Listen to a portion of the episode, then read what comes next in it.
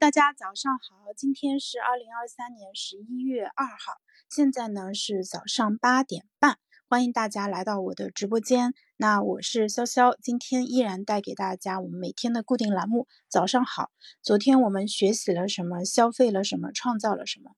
啊。那个最近，呃，这个其实已经是我们做这样一个固定时间的分享的第二周的一个时间，然后我们也从十月份进入到了十一月份，然后呢，在每天早上分享三十分钟的基础上，我又发展出了一个新的习惯，就是在呃开始每天的直播之前，我会花将近。二十分钟的一个时间，呃，完成一次正念书写，呃，就是把脑子里面在想的一些事情，呃，写在我的笔记本上，然后今天也已经写了满满的一页纸，啊。就是这样子的话，就是给我的感觉还是非常好的。一方面呢，可以给呃直播的内容做一些准备，就是可以讲得更加的扎实一点。另外一方面呢，也可以把大脑里面想到的各种各样的东西做一次清空，然后呢，呃，通过呃想清楚、写下来说出来这三个步骤，呃，来帮助我去呃更深入的去。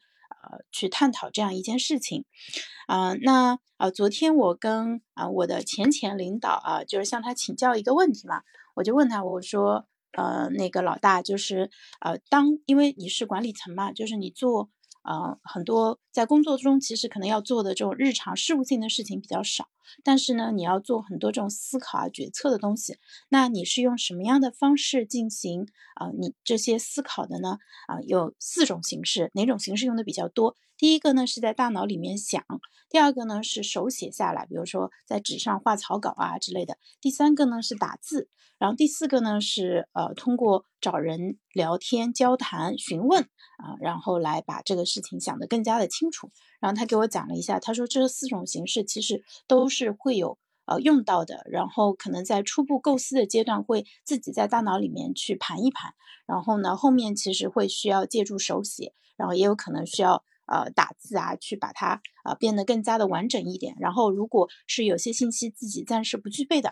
啊，那是会去找人去交谈。如果自己已经想的差不多了，需要向前推进的话，也会通过去对外沟通的一个方式，然后对这个方案进，就是从获取呃外部的一个一些建议和第三方的一个视角来把它啊变得更加的一个完善。所以在实务当中，这四种方式其实都是会有用到的。那其实这四个点的话，也是我们普通人进行呃日常思考的一个常用的一个方式，呃，就是因为除此之外几乎没有其他的途径了啊。就是我再说一下这四种形式，一个是在大脑里面想清楚，第二个呢是手写，第三个呢是打字，啊，第四个呢就是呃通过交谈啊，通过就是跟别人聊天。有时候甚至可能是说自言自语啊，就是去想办法把这个事情给盘啊说清楚。那这四种方式啊非常非常的重要。其实，在不同的任务上面，它使用的场景是不一样的。比如说，呃，一些很简单的小事情的话，啊，可能就自己在脑子里面随便想一想就能呃做决定，嗯啊。然后有些可能比较纠结的情况下呢，可能需要。呃，跟别人讨论一下，商量一下。就举个例子啊，就是比如说，呃，现在大家可能中午很多人会点外卖嘛，那就是今天吃什么就会是一个比较纠结的问题。所以有时候你可能会跟周围的同事讨论一下。或者说也不是跟对方讨论，真的说，哎呀，我今天吃什么呢？你会就不自觉的就把把这个给说出声，然后说完以后呢，实际上就有了一个对话的一个场景，然后说，哦，那要么今天就吃这个吧，哎，这个上呃这个礼拜已经吃过了，那再换一个。所以在这个交谈的过程中，其实你就完成了一次思考和决策的一个过程啊。因此在日常当中，这四种形式其实我们都是用的非常多的。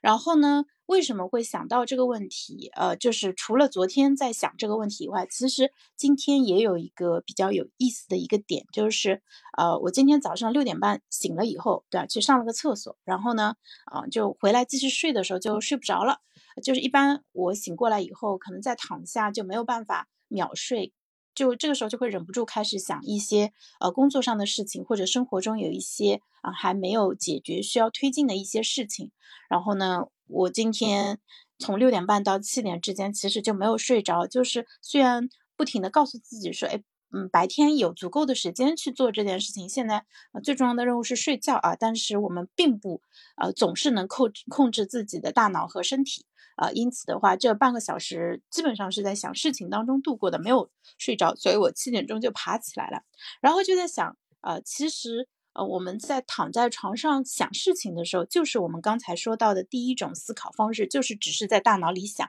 因为你躺在床上，手上既没有纸和笔，也没有键盘，也不能大声的说出声音，就是喃喃自语，对不对？因此就只是在大脑里面去盘。那在大脑里面想事情，首先它有个优势，就是它很方便。它只要你在醒着的一个状态下，你自己一个人就可以完成这个事情，它不需要借助任何的工具啊。如果你是一个非常依赖工具的人，那可能你就得需要找到这个工具，你才能去呃完做这个事情。但是如果你所需要的工具仅仅是你的大脑的话，那你随时随地，对吧，都可以做这件事情，所以它很方便。啊，但是呢，在方便之余，它其实是有一些缺点的。那它的缺点是什么呢？就是因为没有工具，所以你很容易陷入到一些呃常见的问题当中。比如说，就是你可能在一个问题上翻来覆去的想，然后就是在原地打圈，啊，原地转圈，就是一直绕不出去。这个是很常见的一个情况。前面已经想过的问题，哎，过了几分钟以后，他又回来，又重新想了一遍，然后这个也你没有办法去。呃，很好的去控制和推进，就是第一步、第二步往往下去想，这个其实是需要呃一些专门的一些训练和长时间的一些练习才能做到的。那我们普通人其实最常见的就是翻来覆去的想同一个事情，然后一直停留在这种浅浅的表面，没有深入下去，这个是非常非常常见的一个问题。这是呃，如心理学上其实对这个有一个呃定义啊。概念叫做反刍，就是像牛，牛不是有四个胃嘛，它吃下去的东西，对吧？它先嚼一嚼，放到第一个胃里面，然后呢，过了一段时间，它又翻出来啊，又重新嚼一遍，然后可能它要这这个过程会重复好几遍啊。这个是那个呃生物学上叫它反刍，所以心理学上也引用了这概念，就是说我们把一个东西就翻来覆去的在那边嚼，嚼来嚼去啊，这样子，这是一个。然后另外一个呢，就是说。呃，因为我们大脑其实里面想的东西啊，其实说实话就是一堆电信号噼里啪啦，对吧？一会儿这边亮了，那边一会儿那边亮了。如果呃，就是你去。呃，看过他们做那种呃，就是脑电波啊什么的，还有就是现在有一些叫 FIMA，就是成像的那种，呃，核磁，就是呃，它可以看到说，当当我们在思考的时候，我们不同的脑区会亮，那我们想不同的东西的时候，其实会对应到不同的脑区，它那边的嗯那个神经会比较活跃，然后神经之间的交流其实就是生物电啦，啊，因此的话，它其实是比较难以。啊，记住的就是啊，我们为什么小学的时候老师让我们做数学题，一定要打草稿，一步一步的做，因为你跳步骤就容易出错。然后我们在大脑里面思考的时候，其实我们是没有这个草稿纸的，也没有办法把这个过程记录下来。所以因此，可能从第一步我们会直接跳到第三步到第五步，然后后面想想不对，可能又回到第一步。所以就是当我们在大脑里面想事情的时候，是没有办法像我们呃写一篇文章或者做一个 PPT，甚至是说我们跟人交流的时候，我们都会更加的有条理一点。这样，但是在大脑里想事情的时候，我们就会更加的。呃，那个混沌一点啊，这个很正常啊。然后另外的话啊，就是呃，除了没有办法呃记录，或者是没有办法就是有条理的一二三的去推进，避免反刍呃这个点以外啊，还有一个原因就是说，当我们躺在床上想事情的时候，一般不是最好的时间，就是呃，因为我们如果睡前想事情，那容易导致什么样的结果呢？就是容易失眠。我们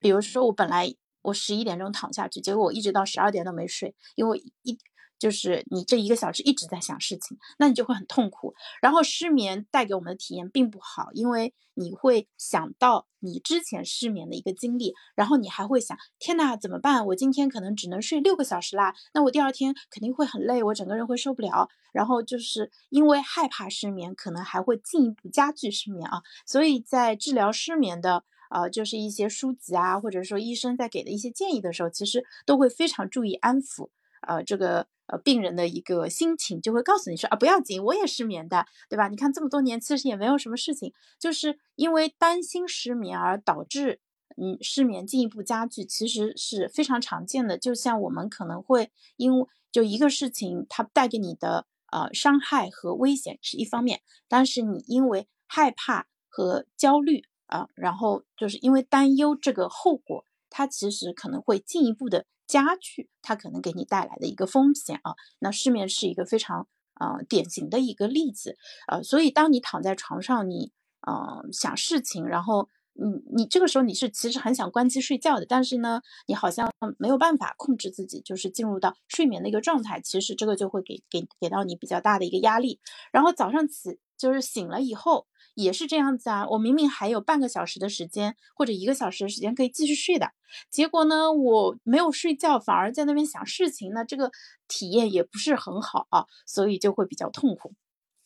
而且呃很多时候我们。我觉得大部分人其实还是有一些急性子的呃成分在的，就是当我们想到一个事情的时候，最舒服的状态是什么？就是你噌的一下爬起来，对吧？然后把这个事情咔咔咔给做了，这个时候是最爽的。我不知道大家是否有同感啊？最怕的就是说，哎，这个事情呢，我知道我应该做，但是呢，呃，我又不想做，或者说现在又不具备相应的条件，然后只能。呃，先放一放啊，等一等，就是这个其实并不是很愉快。这也是为什么大家对于拖延这个事情其实都是有点，呃，抗拒的。因为啊，就是虽然我们会不自觉的去拖延，但是我们心理上其实并不认可呃拖延这个事情。我们其实是希望自己能够成为拖延的反面，成为一个呃行动力很强的一个人。因为行动力很强，把事情快速的做掉，带给我们的。呃，那个体验是有非常大的一个愉悦感的，而拖延它可能会伴随着一些比较负面的自我评价啊，其实是没有办法让我们开心起来的。而我们躺在床上东想西想的时候，其实，呃，你哪怕做了一个决定，你说，哎，这个事情就这么定了，我就要这么做，但是这个时候你是没有办法去躺在床上的时候把这个事情给做掉的。啊，因此的话，他你还是得把这个事情往后去挪啊，所以的话，它是属于陷入到一个没有办法推进的一个状态当中去啊。因此，这个就是我对于今天可能呃六点半醒了以后，然后躺在床上想了三十分钟事情，我对这个事情的一个复盘。然后你可能会说，哎，潇潇，你为什么这么小的一个事情要呃拿出来？就这么认认真真的从头到尾的分析一段，因为这个其实是我们日常生活中非常。嗯，容易出现的，就是它出现的频率非常的高，以至于啊，你可能每天或者说每隔几天就会经历一次。那么，如果这个事情它给你造成了一些困扰，或者甚至说它不是困扰，但是你觉得呃这个点比较有意思，我想深入的挖掘一下啊，探讨一下，看看有没有什么可以提升的一些空间的话，那就可以把它作为一个。呃，抓手，然后往里面去更深的去探一下，看看要怎么样做才好。那如果解决了这一个问题，我可能后面我的呃，不管是睡眠质量，或者是说我呃思考问题的一个习惯，以及是说我思考呃，以及跟后面的执行之间的联动效果，可能都会变得更好。那这个对我来说，其实就是一个非常好的自我提升的点，而且。这个问题也不是只有我一个人遇到嘛，把这个问题分享给到大家，然后呢，嗯，大家也有类似的一个问题，那么就是如果我们有好的解决方案的话，就可以帮助到更多的人，对不对？那么接下来来说解决方案啊，解决方案的话，就是我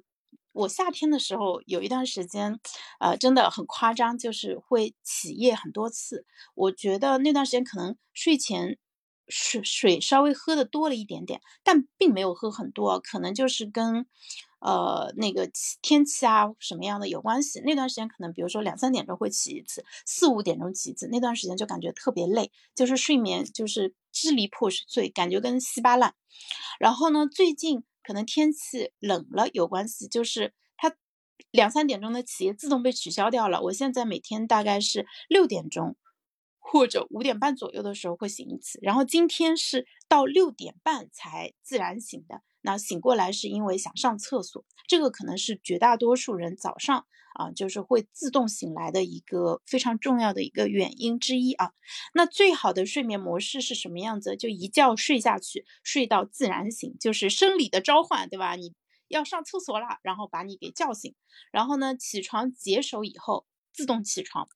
啊，就就就是自然就是就不再爬回去睡觉了，而是说就醒过来吧，啊，因此我算了一下，如果是按照我今天六点半苏醒的一个时间的话，啊，那么我昨天晚上是十一点半睡着的，我的呃睡眠时间实际上是七个小时左右。啊，七个小时其实也还 OK，但是比我想要的稍微少了一点，所以呢，我应该呃去调我的入睡的时间。如果我从呃睡下去到呃被叫醒啊这段时间差不多能有个七个半小时到八个小时的时间，那啊这一晚上的睡眠质量其实是非常高的。所以说到底啊，还是要啊提就把睡入睡的时间向前去提。呃，另外你早上的起床的时间。有时候它是有一些不可控的因素的，比如说我们家外面是一个工地，那工地如果它，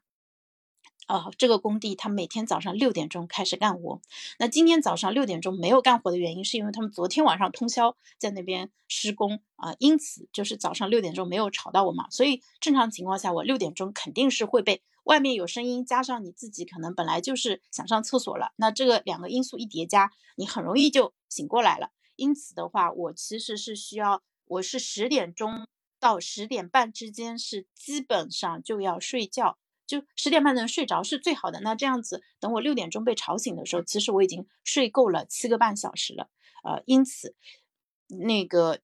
就是，所以今天晚上就要开始调睡觉的时间了啊，然后。那个，我现在睡前其实浪费了很多时间上网。那前一段时间呢，在看一些比较白烂的那个网络小说啊，其实影响睡觉。然后有时候因为睡太晚，还会导致我们呃那个我跟队友之间还会有争争吵。对，这个其实是非常不划算的一个事情。然后昨天晚上我在干什么呢？我在看论坛、看公众号文章，然后再看啊即刻上的一些。呃，那个即刻是一个类似于微博的一个平台啊，在看即刻上的一些呃短内容。那其实呃说起来，这些也都是一些叫速速朽，就是嗯它的时效性嗯比较短，它可能。啊，就是比如说当下你觉得还是比较新鲜的，啊，但是过一段时间，它其实对你来说就没有那么有价值的一些信息啊，而且它们其实也都有一个共同的特点，就是还是比较碎片化的。即便是公众号文章，可能是有两三千字的一个长度，呃，但是实际上它依然还是一个偏碎片的一个信息啊。那所以就是如果从今天开始改善这一个点的话。啊，就是可能，啊，我到家以后把手机放到抽屉里面，这样子的话，在你拿不到手机的一个情况下，那你消磨在手机上的时间会更短一点。然后呢，如果是一些容易导致你长时间沉迷的网站，就用浏览器的插件把它给屏蔽掉。那这个动作刚才我在呃写这些东西的时候，其实已经把它给做掉了。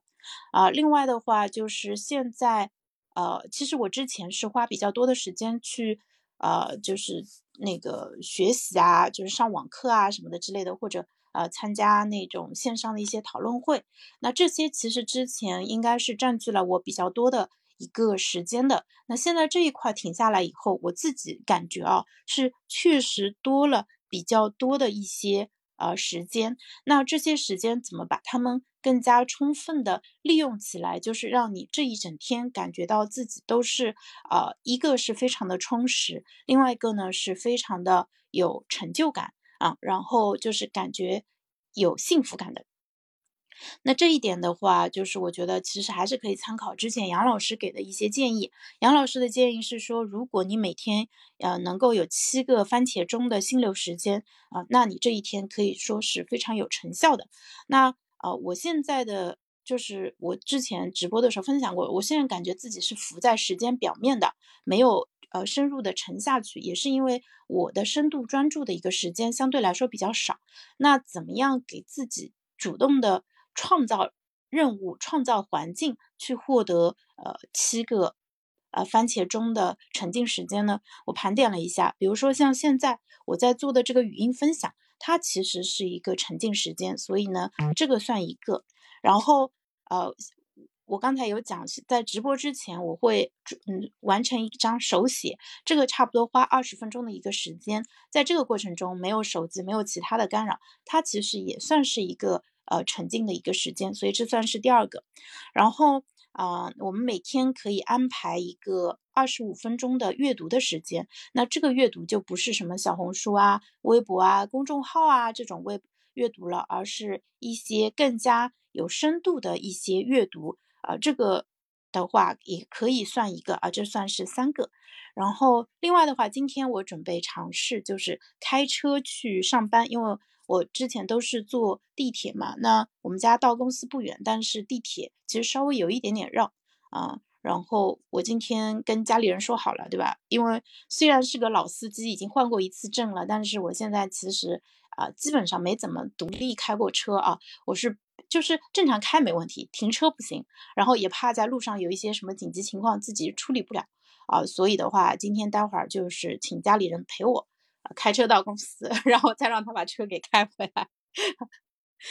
嗯，这样子可以省下停在公司停车的停车费啊。所以开车去公司对我来说也是一件既要动手又要动脑，而且能够锻炼自己一个呃开车技能的啊一个呃专注的一个时间啊。这个就是三个，然后啊接下来就是想办法在工作当中去创造一些更多的啊深度的一些任务，然后包括。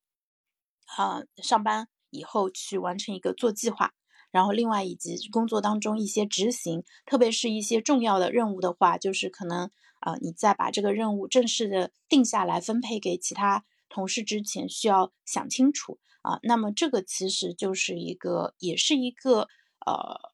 重的比较重要的一个脑力的劳动，也可以激发心流啊。因此，就是目前应该是能够呃有四到五个。然后剩下的两到三个的话，后面啊自己再想办法去补上吧。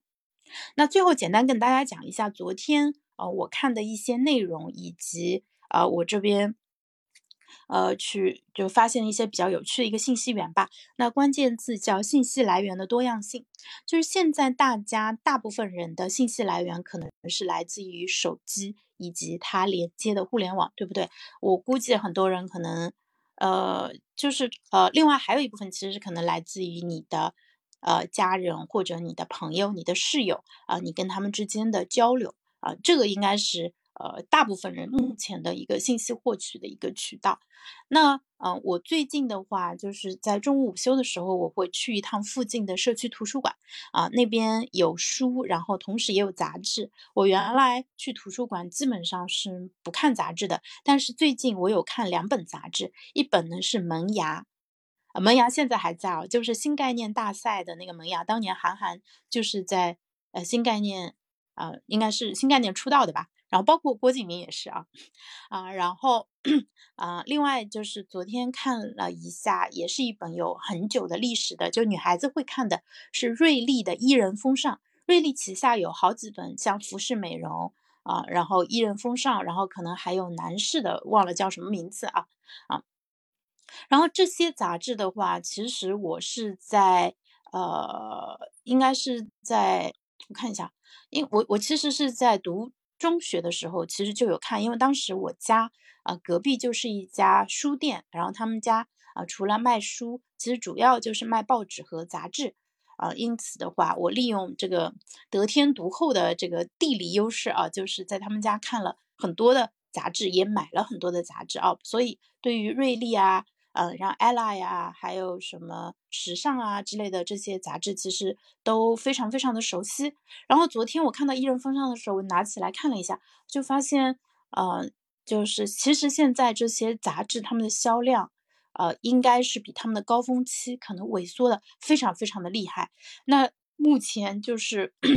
呃，像现在这种图书馆，他们有这种啊报纸杂志区域的话，他们其实每个月。还会自动的，就是每年会订阅嘛，就是他们呃，就是会有最新的杂志。但是原来他们的渠道之前主要是通过书报亭和这种独立的书店去销售的。那呃，还有就是之前便利店也会卖杂志，呃，就是嗯，在我大学阶段的时候，那时候你去罗森啊、全家，他们都是有一个专门的书架，上面是卖杂志的。但是现在我我我如果不是刚才提到这一。点的话，我可能都已经忘了说，哎，原来便利店之前还卖过杂志，现在上海其实基本上已经没有卖了。然后在街头看到的书报亭也几乎没有了，就几乎没有看到过书报亭啊。因此的话，就是对于呃这种传统的出版那个行业的话，他们其实受影响非常大。但是作为读者来说的话，其实你去看这些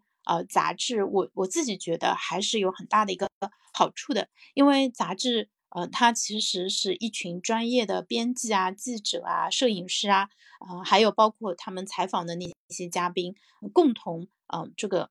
就是劳动的一个成果，而且是一个以一个相对比较高的一个标准去做。相比自媒体来说，啊，因此的话，就是我们再去看这些杂志的时候，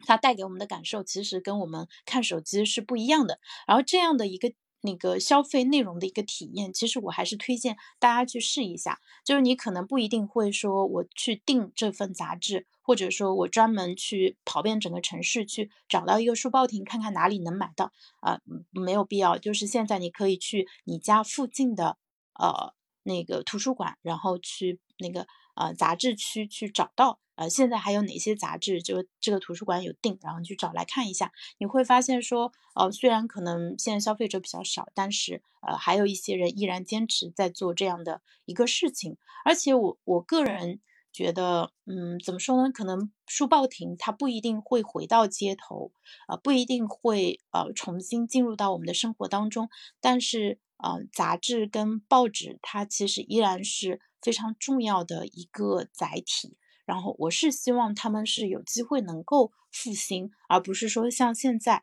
被互联网，因为互联网它有得天独独厚的一个，它又方便，对吧？它甚至是免费的，就是它的这些优势实在太明显了。那他们在进行的其实是一场看上去是呃不公平的一个竞争啊，但是并不是说。仅仅是说我同情弱者，我希望弱势的那一方能够重新站起来，而是因为我觉得，不管是从我个人的，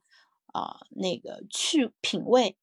我自己的偏好，或者是说，我觉得就是我们应该选择什么样的信息，其实我觉得我们都应该给一些呃，就优秀的杂志留下一些呃生存的一些空间，然后这样子，当我们的孩子长大的时候。他们会知道说，呃，这个世界上并不是只有互联网这个单一的信息载体，还有广播电视、报纸、杂志以及其他的呃各种各样的一个信息的一个载体。我觉得这样的世界会比只有互联网的一个世界更加的美好。好，那今天我们就讲讲到这里啦，我准备洗漱，然后开车去上班了。我们明天晚上再见，啊，不，明天早上再见，拜拜。